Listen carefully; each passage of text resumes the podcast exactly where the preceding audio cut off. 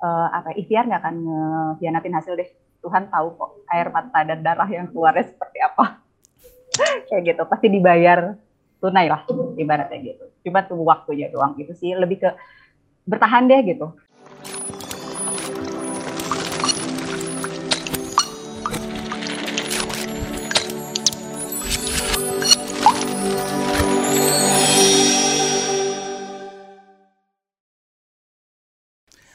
Halo Investor, balik lagi di Pikes segmen Ngopi Manis. Ngobrol pintar, masalah bisnis. Tentunya main sama gue Ingga Putra dan... Halo semua, apa kabar? Sama gue Sonia Gustiawan. Yang pasti kita bakalan bahas topik yang gak kalah seru dari topik kemarin.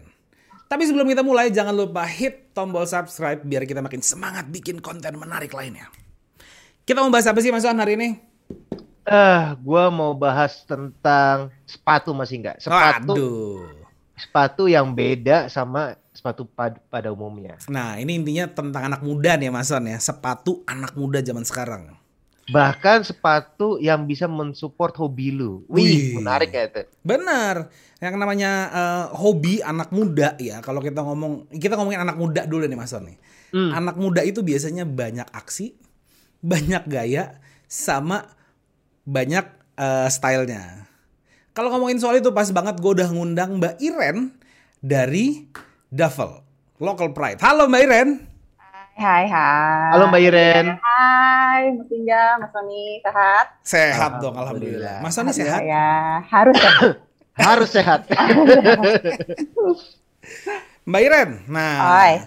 ini kalau kita ngomongin sepatu, weh, sepatunya anak muda, sepatunya kaula muda gitu ya, uh-uh. yang pasti tidak lekang oleh zaman dan desainnya timeless, weh. Tapi sebelum kita mulai yang namanya duffel ini, nanti kita bakalan bahas duffel itu apa. Sebelumnya mungkin kita bakalan pengen banget kenalan sama Mbak Iren. Silakan Mbak Iren.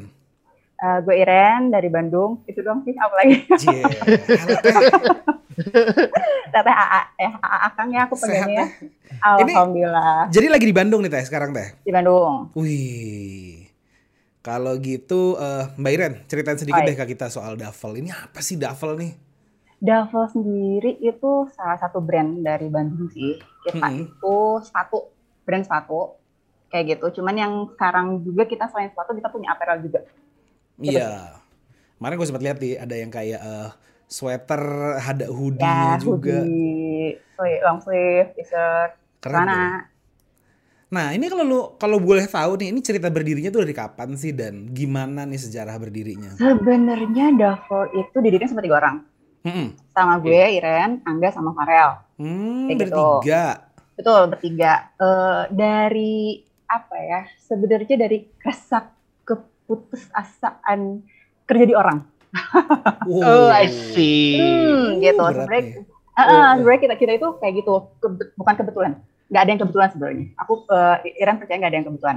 Iren itu gawe di pabrik sepatu. Mm-hmm. Angga itu dia itu suka sneakers. Mm. Farel itu dia anak skate. Oke. Okay. Ah, okay. Gitu Kolaborasi loh. ya jadi. Ya, jadi sejarahnya tuh begitu gitu. Kita tuh intinya udah bosen ngapain ya gitu gawe mulu nih gitu life like zombie gitu tuh rasanya tuh kayak gitu loh gitu loh dari pagi hmm. sore pagi baris gitu akhirnya yaudah deh kita bikin sesuatu yang emang kita suka gitu. Okay. Gue punya background bikin sepatu nih, gitu. Hmm. Terus Angga suka sama stiker nih. Hmm. Itu ada di komunitasnya nih, gitu. Akhirnya kita bikin Ladafel, gitu sih. Hmm, jadi berkesinambungan ya kolaborasi nih yang satu hmm, bisa ngerti betul. bikin sepatu, yang betul. satu punya taste Suka. anak sneakers ya, gitu kan, yang gitu. satu lagi anak skate yang bisa dibikin purpose eh bikin sepatu skate sneakers aja gitu ya. Hmm, betul. Keren. Gitu Makanya sih Davo sendiri gue juga sempat wondering sih begitu pas gue ngobrol hah yang punya cewek? gitu kan. Oh I see ternyata. Gitu. Jadi keren, begitu keren, keren. Well anyway di video yang gue lihat gitu ya gue kan sempat buka uh, YouTube kalian nih ceritanya Duffel. Itu video-videonya purpose utama sepatu ini adalah sepatu skate. Betul. nah gue penasaran itu waktu itu risetnya gimana sih lo? Kalau Duffel sendiri sebenarnya nggak riset artinya karena gitu kan karena obrolan sebenarnya itu yuk obrolan santai sih awalnya hmm. kita dari ngopi doang gitu terus kita ngomong bikin sesuatu yuk gitu loh yang dapat mencerahkan hidup kita gitu loh biar nggak hmm. bosen gitu hmm. kayak gitu akhirnya yaudah deh kita bikin sepatu aja memang karena itu gitu terus kenapa skate karena si Farel itu kan memang ada dari kecil dari dia imusan tuh di situ gitu I see. Okay. Dunianya di situ gitu. Akhirnya ya udah gua tuh kenal dunia skate gitu. Jadinya ya sudah itu aja yang kita. Tapi lu gak main skate?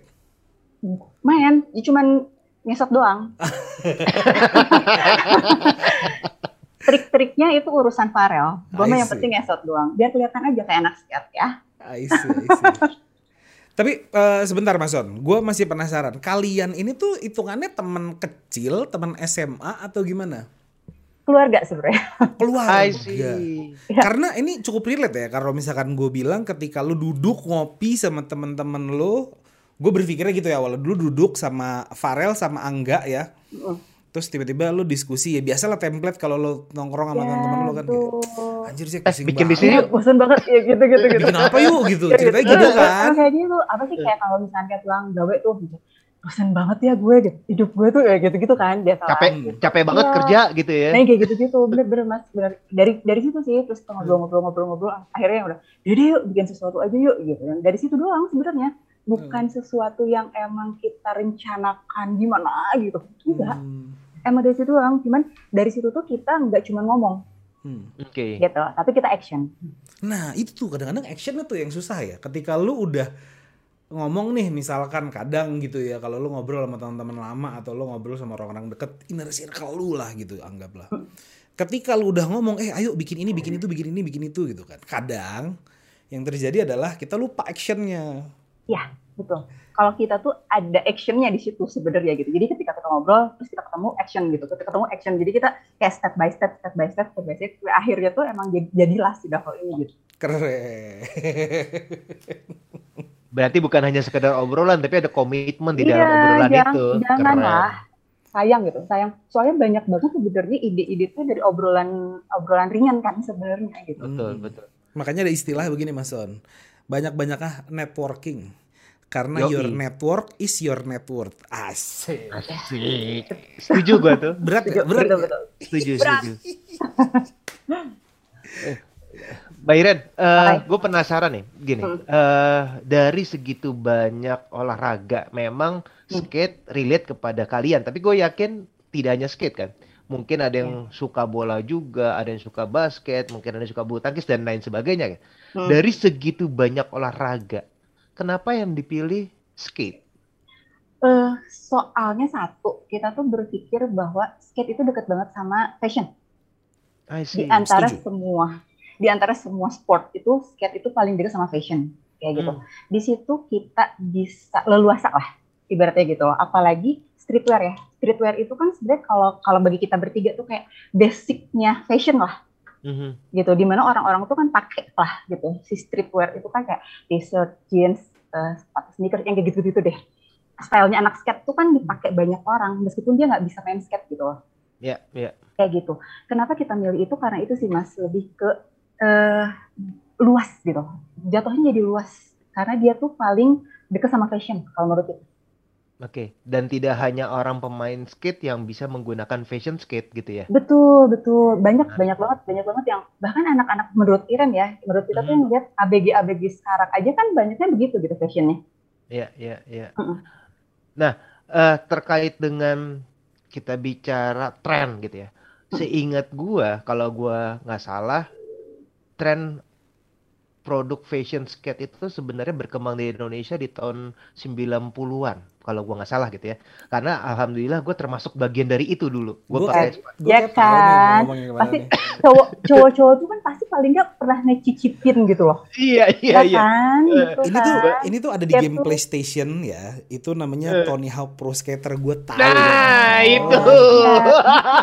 itu kayaknya game wajib gitu ya. Chat Muska ya nggak? Yang pakai radio green gitu kan? Iya iya betul. Betul. Soalnya itu tema tema tema artikel baru kita tuh 90 Hmm, yes. Iya, Wah, yang berarti gue bisa sama Boston tuh dari situ tuh. Dapat okay. Dapet idenya tuh. Berarti uh, riset gue bener masih nggak nggak salah, iya. diaminkan oleh Mbak Iren. Nah, terkait tadi itu Mbak Iren, kita tahun 90 kemudian sempat terjadi kekosongan fashion uh, skate gitu. Gue melihat orang tidak ke sana arahnya. Ya, kemudian ya, sekarang mulai lagi. Nah, betul. Nah, how about the future Mbak Iren? Apakah ini akan menjadi sunset ke beberapa tahun ke depan atau justru ini akan rise up kembali? Menurut kacamata Mbak Iren gimana? Kalau menurut Iren sama tim ya sama Angga sama Farel sih uh, ini tuh bakalan gede banget gitu loh.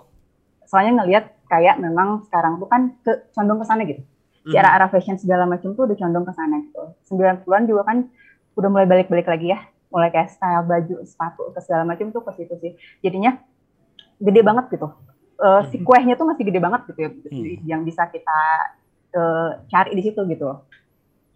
Iya. Oke. Nah, kue yang besar itu terdiri dari beberapa jenis outfit. Setuju nggak Mira? Setuju? Eh, kalau kita bicara fashion aja melekat biasanya orang pakai eh, topi, pakai sepatu, jaket, celana, tas dan lain sebagainya. Mm. Kalau duffel sendiri, sebesar apa range yang akan dimasuki oleh duffel? Apakah eh, sepatu dan tadi sudah dikatakan ada eh, apa hoodie Mm. atau memang A to Z, A to Z fashion skate? Ya, kita tuh memang tar- rencana kita tuh dari A to Z.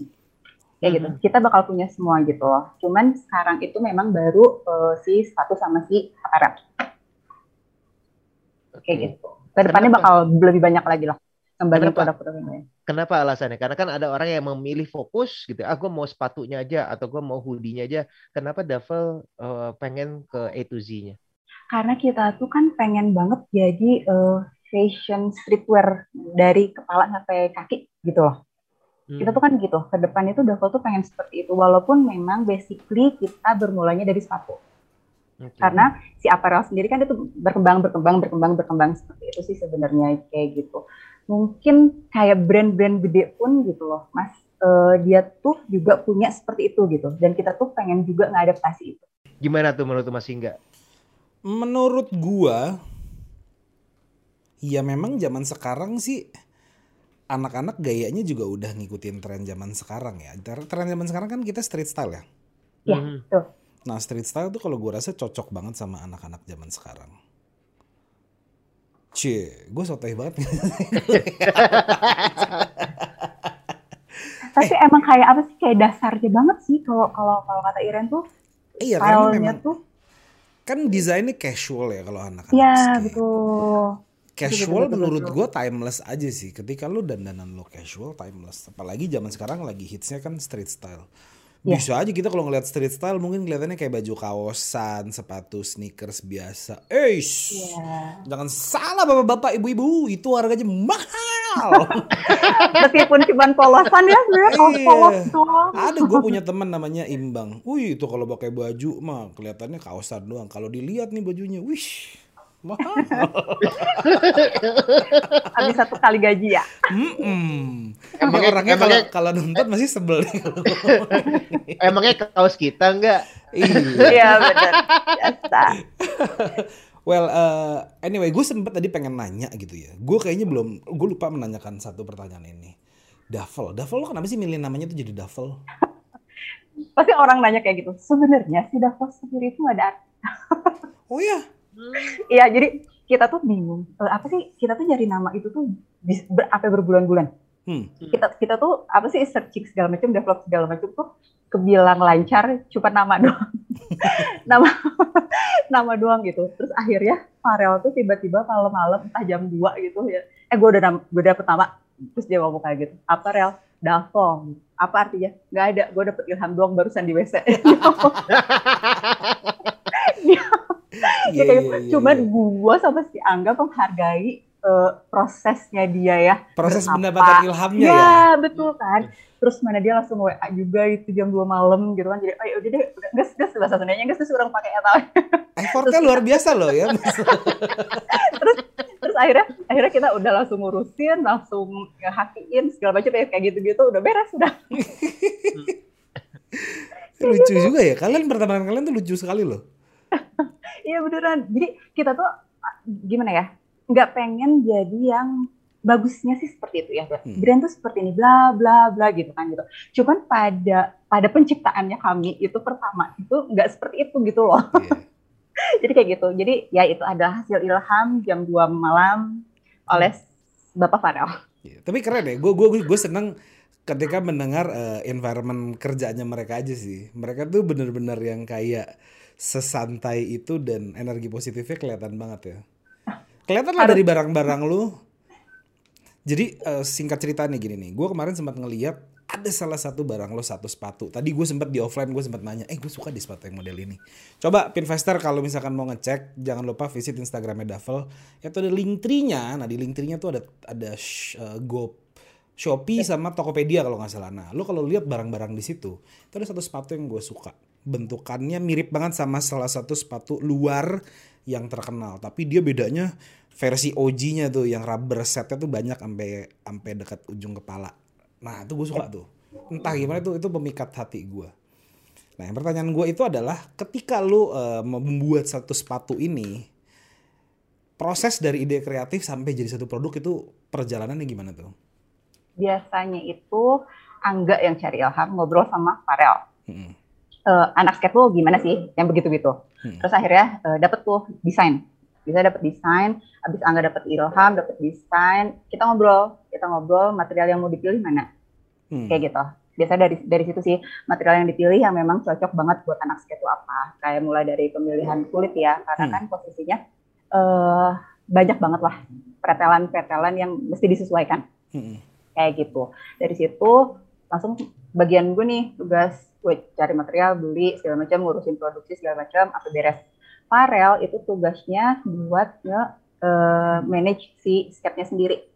Manage gitu. apa mbak? Sorry? Uh, si sketnya, scene sketnya sendiri. Okay. Jadi mulai dari dia mikirin iklannya gimana, hmm. mau bikin video partnya seperti apa, terus pemilihan rider yang mau dipilih itu anak uh, skateboardernya itu siapa aja yang kayak gitu itu tuh Farel terus lokasinya di mana aja mungkin uh, kalau Alingga Alingga lihat kan kalau misalkan si YouTube sendiri si video itu ada yang di Jakarta ada yang di Bogor mm-hmm. kayak gitu itu itu yeah. urusan Farel itu bagian si, Farel si Farel itu lebih ke arah communication plan yes. gitu ya ya okay. terus dia yang komunitasnya lah megang komunitas tuh dia hmm. kayak gitu dari situ udah kita sisanya ya biasa lah launching produk terus uh, lebih ke digital marketingnya kayak apa terus kita mau iklan di mana aja gitu-gitu sih hmm. standar lah kalau itu mah Oh gitu. Nah itu berarti kan udah sampai komunitas juga tuh ya berarti si Farah ya. ngurusinnya.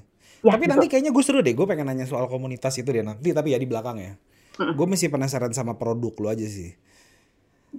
I see, I see. Jadi kalau untuk sepatu skate sendiri nih ya. Uh, perbedaannya emang apa aja sih kalau sama sepatu casual biasa menurut lu deh? Gak, gak banyak perbedaan. Sebenarnya menurut gue ya gak banyak perbedaan kalau dari segi produksian dan material. Cuman yang dipilih itu lebih ke kenyamanannya. Soalnya kan ketika dia landing gitu, uh, apa install yang dibutuhin tuh kayak apa sih? Yang kayak gitu sih, lebih ke kayak gitunya. Terus kayak pemilihan kulit uh, apa sih namanya gue nggak bisa sembarang milih kulit kenapa kita banyaknya itu pakai sweat karena dia tuh ketika gesekan kan gesekan sama aspal atau sama tiang atau sama segala macam nggak cepet sobek nggak cepet aus yang kayak gitu terus apa sih namanya tuh lebih ke kayak gitu juga sih.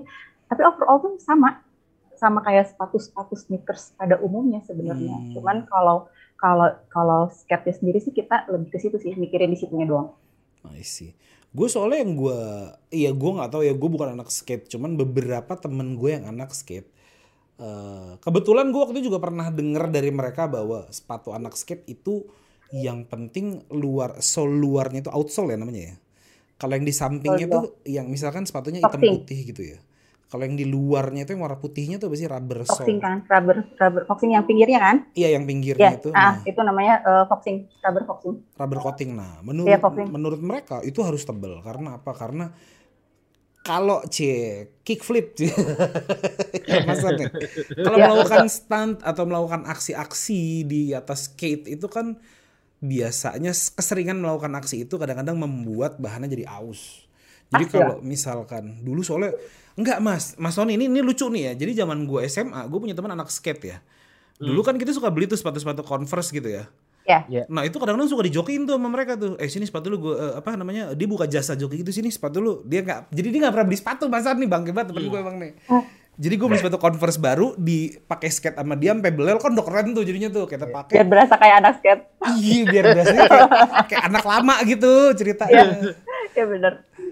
Jadi iya ya menariknya gitu ya. Jadi menurut mereka tuh ada beberapa spek yang harus wajib itu harus tebel ini gini gitu gini gitulah. Iya, lebih ke situ doang sih, lebih ke kayak uh, apa ya, mengakomodir sih mereka tuh. Jadi jangan ibaratnya sebenarnya kan skate sendiri sepatu tuh buat dirusak ya. Mm -mm. Gue happy-nya happy-nya di di punya skena itu tuh itu sepatu tuh buat dirusak gitu jadi mereka Masih. bakal cepet banget iya benar juga kayak gitu sih kayak gitu sih itu jadinya mikirinnya di situ sih lebih ke eh, apa sih namanya yang bagus fiber yang bagusnya si kulitnya Iya biar orang belanja mulu ya kalau ya mak ya. iya dong duit duit kan Jadi Kita kalau kayak gitu. jadi pertanyaan gini Mas Son, kalau ditanya nih si Mbak Iren, Mbak Iren lu bisa nggak bikin sepatu yang top banget, yang awet banget?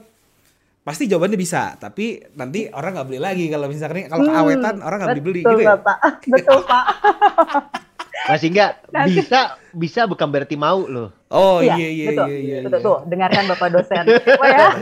Bi- bisa ada materinya khusus itu Iya, bisa bikin nggak bisa, mau bikin enggak. Enggak. Harganya beda lagi ya nanti ya. benar kayak Tapi gitu. ini menarik nih. Kalau dari produk lu sendiri, produk Hmm. unggulan lu itu atau produk pertama deh, produk pertama lu tuh apa sih? produk pertama itu kita ngeluarin dua itu Detroit sama si Memphis slip on sama si Les itu Hmm. produk pertama Nah. produk pertama banget dan yang dirimu suka itu produk kedua Oh. rilisan kedua itu Apa namanya produk yang gue suka? Austir Austir. Wah, itu keren Ya. tuh. Coba investor jangan lupa tuh cek di Tokopedia-nya. Itu keren banget. Ya gua selera gue sih yang itu ya. Itu keren keren. Thank you thank you kita lagi check out mas Kayak, kayak, kayak biasa kita ngomongnya alus-alus. Iya mas, ntar dikirimin. Weh kok? Eh, Iya betul kan ya mas ya mau di Shopee mau Tokopedia pasti dikirimkan Tapi iya. eh, serunya tuh ya. Maksud gue serunya ketika lo memiliki salah satu tim lu yang anak skate. Jadi lo nggak perlu riset secara dalam ya, karena lo punya Iya, iya. Orang yang tahu kebutuhan anak skate tuh apa gitu kan. jadi apa sih karena dia anak skate juga terus kita kan punya rider lah ya Hmm. Punya skateboarder sendiri gitu jadi ketika Hmm. kita punya bikin produk baru itu sampel tuh dipakai sama mereka Ya. Tapi mereka yang bilang apa yang kurang, apa yang mesti dibenerin tuh mereka yang ngasih tahu. Ya, Oh, itu risetnya sampai segitunya tuh ya. harus. I see, keren. Cuman kadang-kadang yang dibeliin nanti itu biasanya ketemunya di produksian. Kendalanya lagi I gitu. Jadi meskipun kita udah develop dan segala macam, udah ngeriset udah segala macam nanti di produksian gitu. Ketemu lagi eh, problem. Gue nggak nggak suka bilang masalah. Problemnya tuh di situ. Tantangannya tantangannya di Ya, situ ya. Betul mas, lebih biar lebih positif ya. Tantangannya tuh di situ. Tantangannya gitu. di situ. Ya, Gue karena yakin, gini, gue yakin nih Mas Sunedi paling galak nih, Eh. si Mbak Ira nih paling galak di antara bertiga ini nih. bukan paling galak, orang produksi adalah orang yang paling suka ngegas. Aja dong. Betul Pak. Syarat-syarat gue itu butuh relaksasi. Soalnya yang dibeliin tuh kayak gitu mas. Mungkin Mas Wadir lebih paham ya. Terus ketika kita nge-sampling, kita nge-develop itu juga udah oke itu. Tapi nanti di produksi ada kayak ngegas bu, ngegas bu. Bener, karena gue juga orang kan gue background gue juga orang production Mbak Iren ya. Tuh Jadi kan. gini, gini masih nggak eh, tantangannya buat teman-teman investor juga yang lagi nonton. Ini terkadang ada gap antara desain yang ideal sama production yang ideal.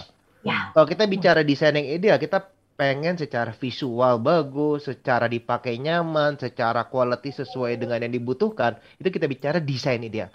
Tapi sering kali nggak ketemu sama production. Kalau mau diproduksi satu misalnya bahannya pakai banyak sehingga dari segi cost nggak nggak nggak fit atau ketinggian. Atau yang kedua dari segi alatnya, dari segi cetakannya nggak ada harus bikin ulang cost lagi bertambah. Ya. Jadi sering kali the ideal design is the ideal production. Hmm. Dan Betul, itu betul. dan itu PR-nya gue yakin banget Mbak Iren tuh pasti stres banget. Ini gue harus nurutin desain atau gue harus nurutin kapasitas produksi gue nih gitu. Iya betul. Apalagi ditunjang mas, maksudnya kayak UKM sendiri ya yang berasal Mm-mm. sama sama Iren sendiri kan kita tuh kan eh, apa sih toolsnya tuh nggak sehebat brand besar gitu. Bukan gak sehebat, belum sehebat. Betul betul. Tapi kan seperti itu ya. Di lapangan Ya. kan seperti itu. Mereka Ya, tuh bisa gua, gua punya teknologi ini, gua punya teknologi itu. Sebenarnya kita pun brand lokal tuh bisa gitu loh. Mhm. Cuman belum nyampe di titik itu gitu loh. PR itu masih jauh, masih banyak gitu. Mu- mungkin dari segi si brandnya sendiri, terus si pemerintahannya pun sendiri gitu. Itu PR-nya tuh banyak banget gitu. Mhm. Makanya kemarin sempat eh, ada obrolan tuh eh, sama BPIT Mas gitu. Mhm. Kenapa sih nggak pemerintahan tuh ngedukung kita buat satu pabrik yang memang teknologinya sama sama kayak yang brand luar, yang Mhm. lokal tuh bisa pakai gitu, bisa punya gitu. Jadinya kita tuh bisa bener dalam kata bener bersaing tuh betul Agree. Gitu loh. Secara Agree. teknologi ya, Hmm. kalau secara desain material Gak kalah kita ya. betul nggak kalah. Nggak Kita apa sih kayak kulit segala macam orang apa sih namanya kita tahu sendiri kok brand-brand gede ngambilnya di Jawa ya mas kulitnya Iya, gitu iya. kayak gitu gitu betul kayak gitu jadinya cuman kan kita kalah di situ tapi yang itu tuh jadi nilai utama juga gitu Iya, iya. PR kita masih panjang lah mas kalau untuk di dunia persepatuan ini Ya, tadi Mbak Iren sempat eh, singgung BPIPI apa tuh Mbak BPIPI? Mungkin teman-teman masih banyak yang belum paham tuh Mbak. Jadi itu tuh eh, apa sih ya, pemerintahan gitu ya mas. Jadi yang dia yang nge- ngerangkul kita sebagai UMKM di industri sepatu lah. Gitu mereka yang eh, mau lab- laboratoriumnya segala macamnya mereka bantu banget sih gitu. Itu sih happy-nya. Berarti Indonesia Indonesia tuh sudah punya ya Balai Persepatuan Persepatuan. Indonesia. Betul. Kita sudah punya. Sudah punya. eh, terus mereka pun eh, baik banget lah. Baik banget. Memberikan support ya. Betul memberikan support segala macam. Seperti Berarti itu. ini teman-teman investor yang mau masuk ke dalam industri sepatu sebenarnya nggak usah ragu karena Indonesia punya ekosistem yang sudah cukup kuat gitu ya. Tinggal bagaimana kita bergerak bersama, bertumbuh bersama. Iya Cakep. betul. Di sana Masuk. pun ada ada ada labnya mas. Jadi kayak Yes. ada sendiri itu tuh kita kan ngetes tuh outsole kita, kita Mhm. ngeflexingin eh, terus segala macam tes tes nekuk, tes abrasi segala macam. Itu mereka tuh mau buat ngetesin kita gitu. Oke, berarti kalau lu pada beli produknya Duffel, ini adalah produk yang sudah lolos tes standar dunia mungkin. Keren banget. Oke, Mbak Iren. Nah, tadi kalau kita bicara eh, nyambung ke kapabilitas kita gitu ya. Eh, secara kulit kita punya, secara desain kita mampu, tapi secara eh, teknologi Teknologi. produksi mungkin belum bisa sama dengan yang ada di luar negeri gitu. Nah, sejauh ini bagaimana Duffel menyikapi produk-produk custom? Apakah dengan keterbatasan ini Duffel masih menerima produk custom atau benar-benar oh sorry karena terbatas kita nggak bisa custom? Duffel tuh dari awal nggak custom mas. Oke, Hmm, Duffel tuh dari awal nggak bisa custom. Memang karena kita pun eh apa sih produksiannya juga kalau untuk custom sendiri agak lebih repot bagi bagi kita ya. Kayak gitu. Hmm, Jadi kita tuh nggak custom, kita tuh rilisan rilisan ya 4 bulan, 6 bulan gitu. Kita rilisan baru, rilisan baru gitu sih. Oke, jadi tidak custom tapi secara rutin memberikan Yes. produk-produk desain baru secara Betul. reguler gitu. Oke. Jadi kalau emang tertarik dan pengen yang berbeda, tunggu aja empat bulan kemudian gitu ya. Iya betul, 6 bulan kemudian. Kayak Oke. Tapi sebenarnya nah, sempat uh-huh. ada yang mau custom tuh size sebenarnya, tapi tetap Oke. aja karena eh, Mas sendiri lah sepatu tuh Yeah. nggak kayak baju ya. Hmm. mhm. Kita mesti bikin uh, wall outsole ya, kita mesti bikin shoeless-nya, kita mesti Yeah. bikin cutting ya gitu. Jadi nggak nggak semudah itu gitu. Jadi maaf buat teman-teman yang minta custom. Tapi kalau custom size bisa kan? Nggak bisa, say. Masalahnya nggak bisa. Itu terlalu mahal. Kecuali kalau lu mau beli satu sepatu harga berjuta-juta. Karena itu- Iya, iya. Karena itu kan eh, dirimu misalnya minta 47 nih sepatu. Misal gitu ya. Itu kan aku mesti bikin untuk cetakan outsole-nya, aku mesti bikin Oh. cetakan sepatunya, aku mesti bikin si pisau potongnya. I Atau misalkan oke lah pi- pisau potong dilewat gitu, pis potong manual deh misalkan kayak Uh-huh. gitu. Cuman buat satu biji, tapi kan tetap gitu loh. Si cost produksinya tuh gila banget buat satu sepatu itu gitu. Mhm. Gue soalnya kepikiran kalau misalkan lo tadi eh, apa misalkan bisa custom size aja gitu ya. Soalnya kan istri gue kakinya ngaku-ngakunya 35 ya mas ya. Hmm. Padahal mah kakinya Kecil. 34 bini gue. Imut banget. Asli sejengkal begini mbak. Iya. Berarti dia pakai yang anak SD dong. Ya Allah gue pernah lu jangan sedih gue pernah ke empat mall beliin bini gue sepatu. Nggak nemu kebayang nggak? Iyalah. Akhirnya Soalnya berhenti di tiga, tiga berhenti akhirnya di satu mall dan itu namanya di tempat kids. Nah, gue inget banget ya kita ke tiga eh, empat mall berhenti di satu mall dan itu gue baru dapetnya di Zara Kids Yes. dan bentuknya warna-warni. Ih, cincin. Halo Mbak Ajeng, gue nggak ngomong apa-apa ya. Aku juga. Enggak cuman kadang kasihan tau kalau misalkan buat orang-orang anaknya kecil gitu. Bikin lah, cie. Amin, amin, amin. Siapa tahu kan nanti tiba-tiba lu market lu makin luas, ya nggak? Ya betul, betul, betul, betul, betul, betul. betul. Enggak itu apa namanya kita bicara tentang earlier eh, skateboarders ya kan bisa Iya betul. Siap mas. Obrolannya nanti ya di belakang ya kita ngobrol. Ini kita sebenarnya request terselubung tau. Di belakang kita ngobrol lagi. Oke, uh, Mbak Ira, uh, terkait marketing ya, kan kita tadi hmm. udah singgung marketing, gue penasaran. Uh, target marketnya kan spesifik banget. Uh, usianya, kemudian hobisnya, cara berpakaiannya sangat spesifik. Gimana nih cara marketing yang dilakukan oleh Duffel untuk menggapai para konsumen? Sebenarnya sih betul kita uh, aksi itu ya spesifik ya. Cuman dari segi style sih sebenarnya kan nggak spesifik. Jadi sebenarnya kita tuh luas banget sebenarnya mas. Jadi si hmm. market si market sendiri itu dengan sendirinya kita berjalan beberapa tahun ini awalnya yang dari skateboarder itu lama-lama lama-lama jadi ke orang lain pun uh, yang nggak nggak bukan di dunia itu pakai gitu loh.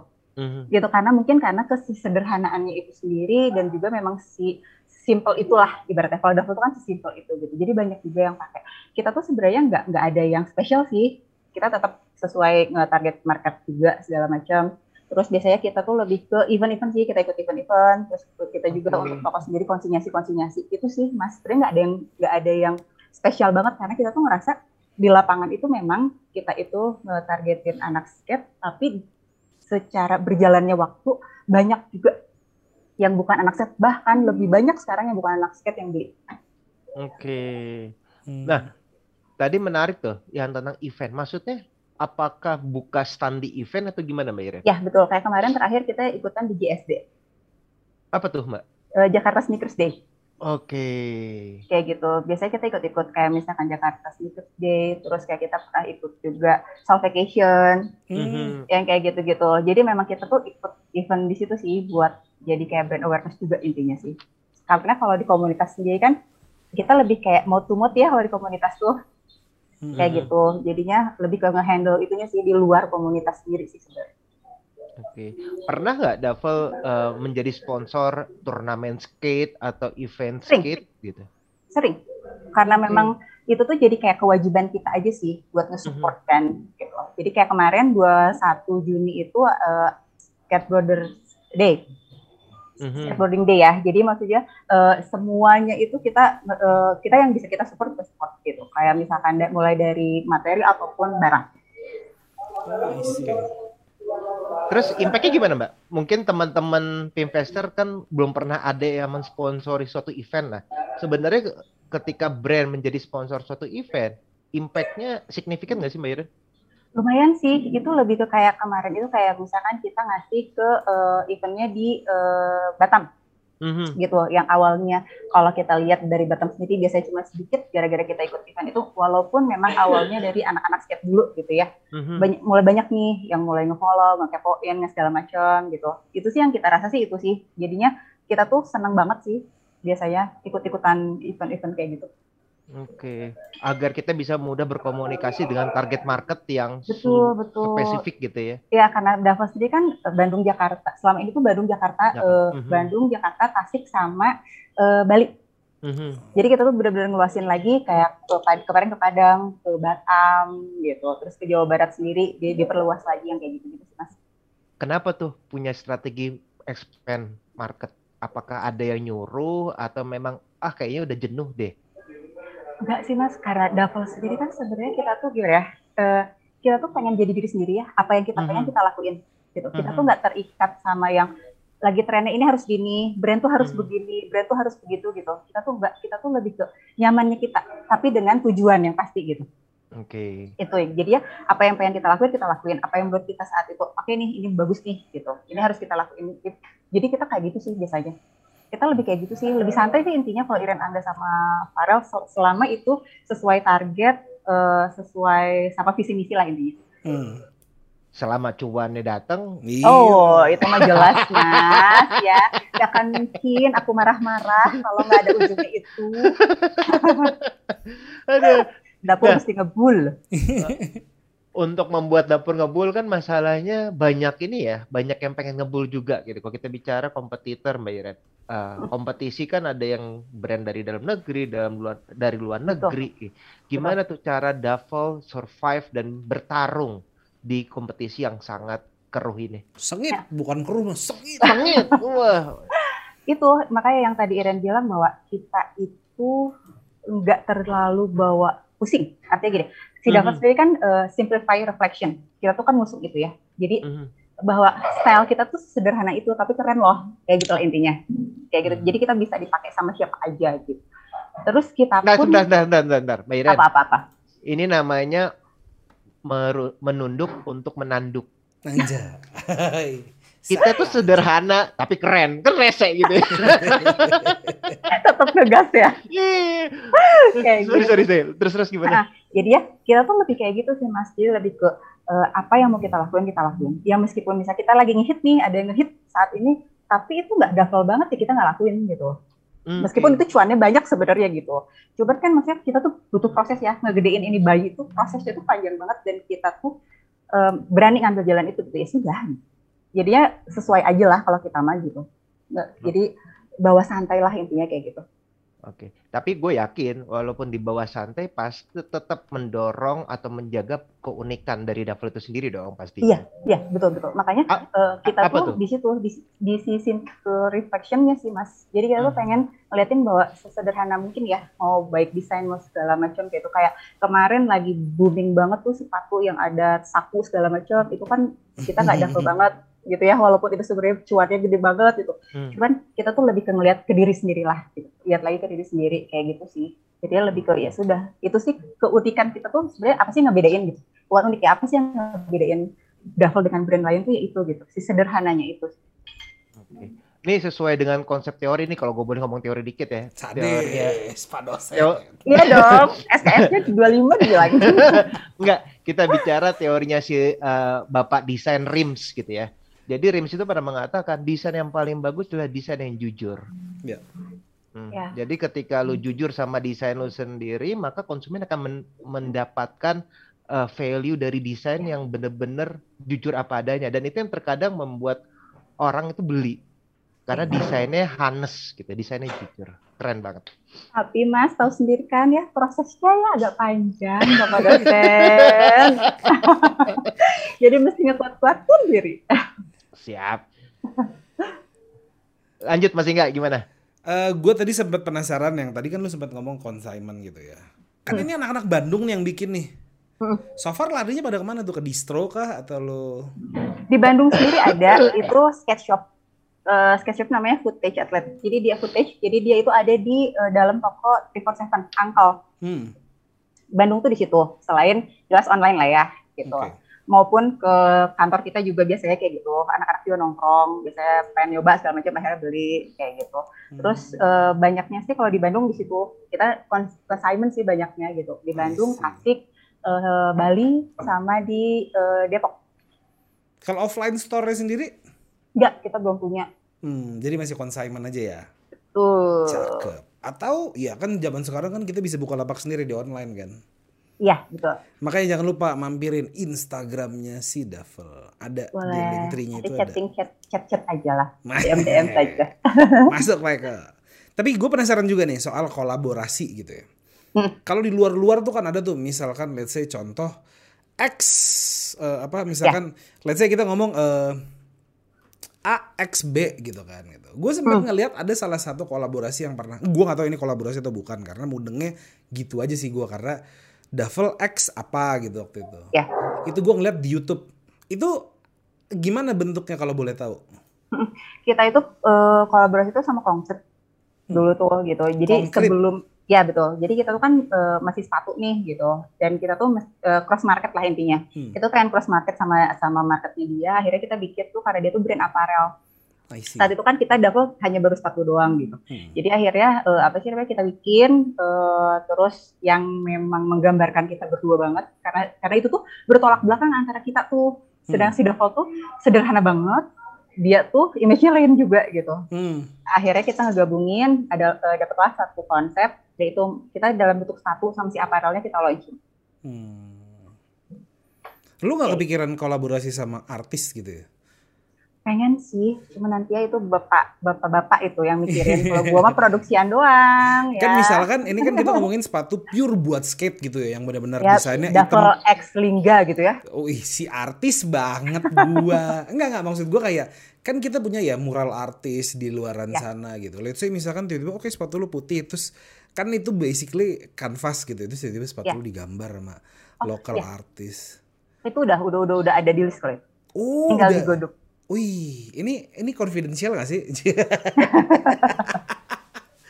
Siap, itu itu oke Pak itu. gue gue ngerinya confidential aja nih tiba-tiba gue main tanya-tanya aja nih. santai santai. Tapi Pertama gua menarik. santai aja. Nah, gue yang menarik lagi di YouTube lu itu kan banyak tuh ya skater-skater lokal. Nah itu lu ceritanya, eh, makanya nih, Pinvestor jangan lupa coba mampirin ke YouTube-nya si apa Duffel juga. Jangan lupa di subscribe juga. Abis subscribe kita subscribe Duffel.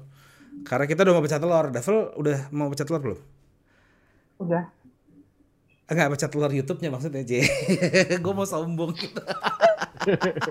Belum belum gitu ya. Nggak apa-apa, nanti biasanya kalau misalkan ditonton mungkin insya Allah nanti langsung pecah telur, Mbak. Feel ya. Oke, di YouTube eh, di YouTube-nya Duffel itu kan banyak tuh ya eh, anak-anak eh, skateboard lokal. Ya. Nah, itu ceritanya gimana sih lu ngendorse kah atau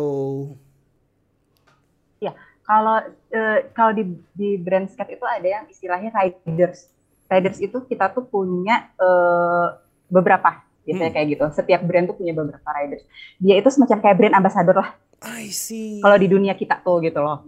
Kayak gitu. Jadi eh, kita nge-endorse dia segala kebutuhan dia. Oh, sepatu udah jelas Hmm. gitu ya. Kalau misalnya dia punya ternyata udah punya di endorse sama brand apparel yang lain nggak nggak nggak nggak, nggak pakai juga gitu. Jadi ya lebih ke kebutuhan dia. Jadi kita tuh nge-support juga dia ada kebutuhan misalnya kayak ada beberapa ada beberapa eh, apa sih rider dia mau ikutan eh, kompetisi misalkan. Hmm. Terus dia butuhnya apa aja nih gitu. Duffel pun ikut serta nih gitu. Eh, buat menunjang nge-support itu. Gitu sih. I see. Berarti Jadi emang di endorse. Oh, riders ini pun juga hitungannya KOL ya di dunia anak-anak skate ini ya. Ya. Ya, Dan masih mereka juga punya komunitas gitu ya.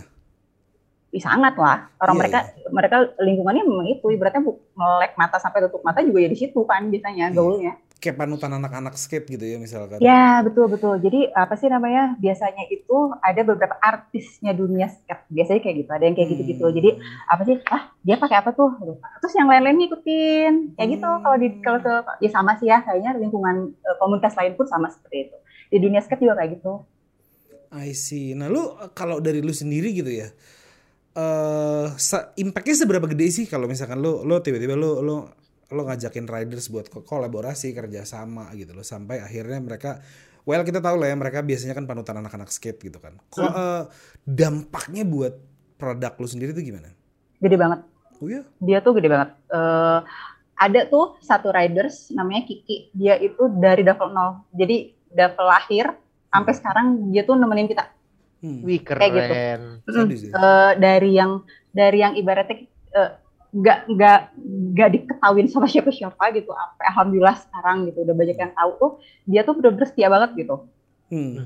Naik turunnya kita tuh dia tahu tahu persis gitu. Jadi dia eh, apa sih namanya bener-bener nge-impact banget kalau kalau gue rasa ya Hmm. si rider sendiri, si komunitas sendiri buat diversity itu gede banget. I see. Kiki namanya. Ya ada tuh nanti Halo, Mas kalau Kiki. juga cakep kok. Masih single lagi. Kayak gitu. Keren juga ya berarti ya. Nah, tapi kita ngomongin ini aja deh sekarang kita ngomongin eh komunitas. Gue masih pengen gue masih pengen bahas komunitas sih. Maksud gue seberapa penting nih peranan komunitas buat bisnis lu Ren? Penting, penting banget gitu. Kayak misalnya macam kayak gini dulu kita tuh baru lahir banget. Yang pertama kali kita lakuin adalah kayak Kiki gitu, Kiki Farel gitu pakai pakai sepatu kita kan gitu. Terus dia cuma jalan-jalan doang, cuma nge- nge- apa pakai doang gitu segala macam. Itu lama-lama lama-lama lama-lama jadi tahu, lama-lama jadi banyak yang beli. Terus kayak dia nongkrong sama anak skate Jakarta, lama-lama Jakarta tahu gitu loh. Terus Hmm. kayak eh, main ke Bali nih gitu. Terus lama-lama jadi orang Bali pun tahu eh, kayak gitu itu. Jadi bener-bener nge gede banget. Kalau komunitas tuh gede banget buat aku. Sampai Bali juga. Ya, Keren betul. juga ya. Lu anyway kalau boleh tahu ya, lu paling jauh tuh kirim barang ke mana? Singapura. Singapura.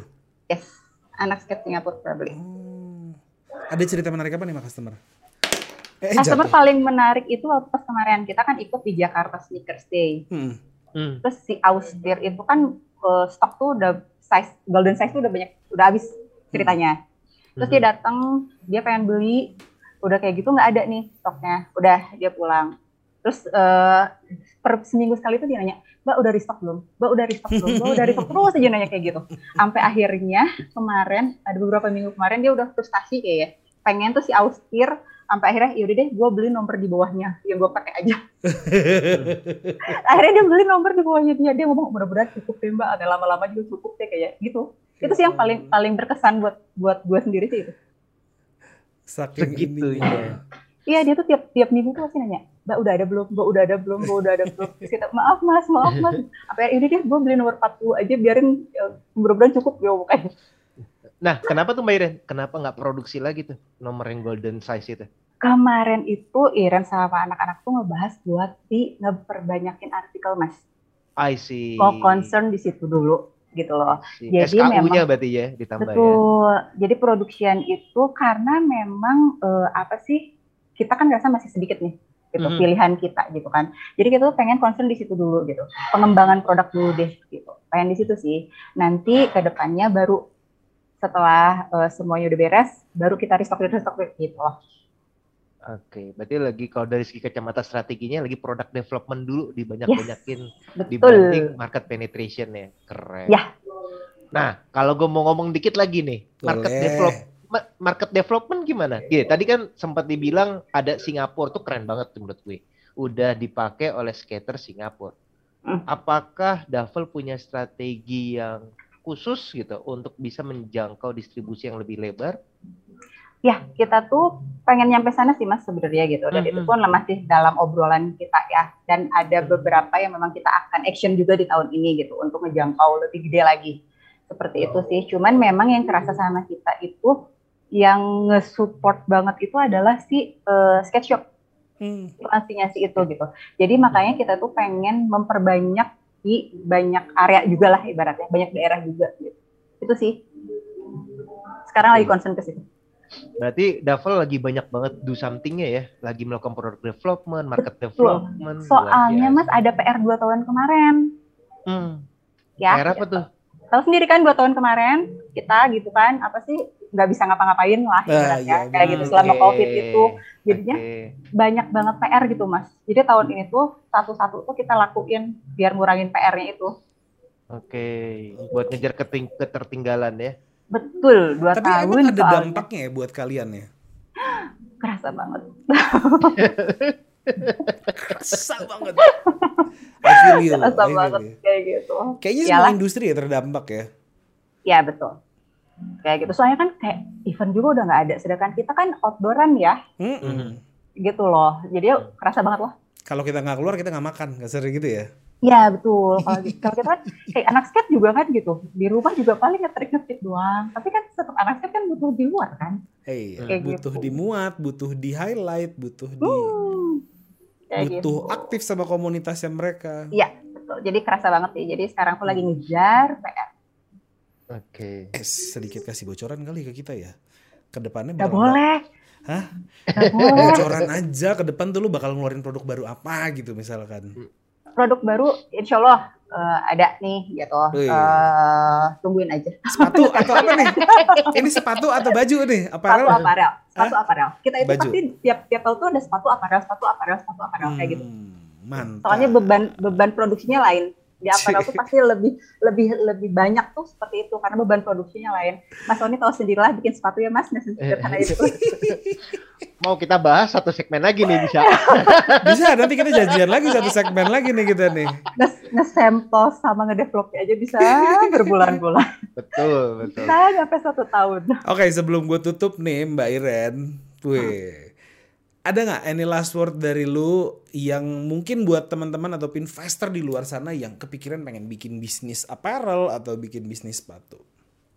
Uh, kalau yang berkaca sama gue ya, ini mah lebih ke percaya sama mimpi lo, apa pun yang terjadi selama lo percaya gitu. Terus uh, apa ikhtiar nggak akan ngehianatin hasil deh. Tuhan tahu kok air mata dan darah yang keluarnya seperti apa. Kayak gitu, pasti dibayar tunai lah ibaratnya gitu. Cuma tunggu waktunya doang itu sih lebih ke bertahan deh gitu apa pun yang terjadi kalau lo percaya sama lo bertahan deh